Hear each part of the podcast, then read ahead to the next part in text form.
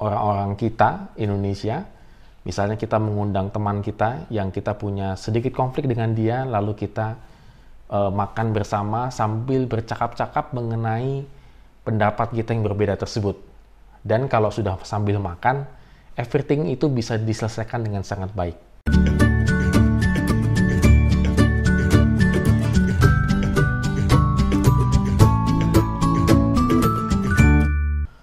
Morning Good Traders, hari ini kita mengucapkan syukur karena Tuhan telah memberikan kehidupan bagi kita supaya kita bisa kembali lagi melanjutkan segala aktivitas kita. Dan hari ini kita akan kembali melanjutkan pembacaan kita dari Esther pasal 7 ayat 1 sampai dengan yang ke-10.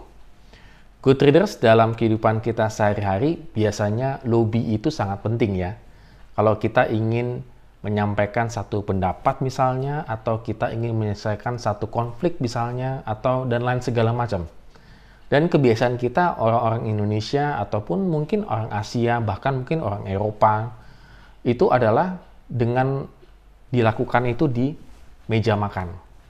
Mungkin kalau uh, di orang-orang kita Indonesia misalnya kita mengundang teman kita yang kita punya sedikit konflik dengan dia lalu kita uh, makan bersama sambil bercakap-cakap mengenai pendapat kita yang berbeda tersebut. Dan kalau sudah sambil makan, everything itu bisa diselesaikan dengan sangat baik. Dan kita bisa melihat di sini bagaimana Esther itu yang tadinya sudah mengundang ah, uh, rajanya Ahasiweros dengan Haman itu masuk ke hari yang kedua begitu ya. Sudah dia beberapa kali bertemu lah kira-kira demikian. Maka Esther memakai kesempatan dalam perjamuan kali ini ingin memohon belas kasihan kepada raja atas ketertindasan bangsanya di ayat yang pertama, ketiga, dan keempat A. Itu adalah memang sengaja lobby Esther di perjamuan ini. Ia akan memanfaatkan perjamuan ini untuk mengungkapkan kebenaran yang sesungguhnya kepada raja. Sekaligus membongkar muslihatnya Haman yang ingin membinasakan orang-orang Yahudi. Di ayat 4b sampai dengan yang ke-6. Di sini kita melihat bahwa jamuan makan hanyalah strategisnya Esther untuk menyenangkan hati raja. Ya apalagi sekelas-kelasnya raja ya, ya good readers ya. Itu kalau tidak dijamu dengan sangat baik, lalu kita sampaikan permohonan begitu, wah itu pasti tidak gampang gitu. Tapi kalau dibuatnya hatinya senang dan seterusnya, dan seterusnya maka saya rasa tidak hanya seorang raja aja ya. Eh, dalam kehidupan kita, kalau kita lagi ingin menyampaikan permohonan kepada siapa pun, itu kita harus buat dia buat senang dulu gitu supaya uh, permohonan itu bisa disampaikan dengan sangat baik begitu. Dalam suasana hati yang tenang dan gembira, Esther berhadapan raja, uh, berharap raja dapat melihat persoalan ini dengan jelas. Ternyata pengaduan Esther membuat raja itu naik pitam terhadap Haman di ayat yang ketujuh. Dan kemarahan raja itu semakin meluap ketika melihat sikap Haman yang dianggap kurang bermoral di ayat yang ke-8. Padahal sudah diusir tapi masih ada di situ. Nah, kira-kira itu kan itu kan sudah sudah melanggar aturan kerajaan.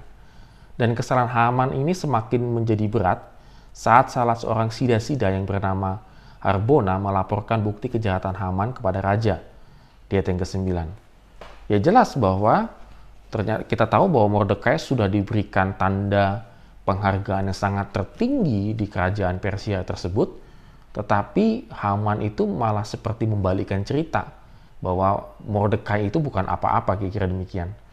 Kita tahu bagaimana raja sangat berterima kasih kepada Mordekai karena menyelamatkan nyawanya pada waktu itu dan dia seorang pahlawan yang tersembunyi dan akhirnya diberikan penghargaan tertinggi. Ini malah dianggap Mordekai itu adalah seorang pengkhianat oleh Haman. Akhirnya uh, Haman digantung, ini sampai meninggal digantung pada tiang sulap buatannya sendiri di ayat yang ke-10.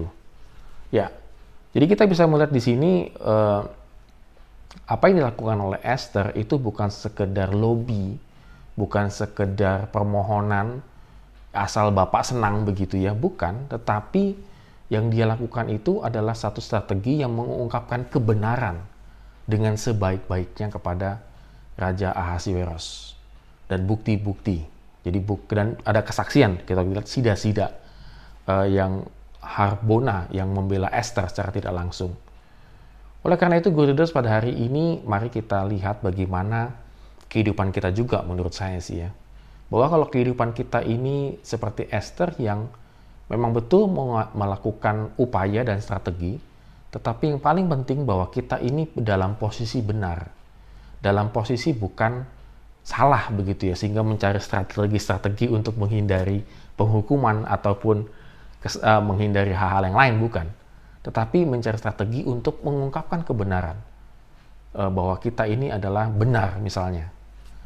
Jadi apa pun yang kita lakukan pada hari ini, Guru Leaders, marilah kita dalam posisi yang benar, dalam posisi yang tulus hatinya, dalam posisi yang bersih hatinya. Sehingga kita juga menjadi lebih ringan hidupnya, tidak menjadi lebih stres. Karena kalau kita hidup di dalam kebenaran, Tuhan pasti memberkati kita. Amin. Have a nice day and God bless us.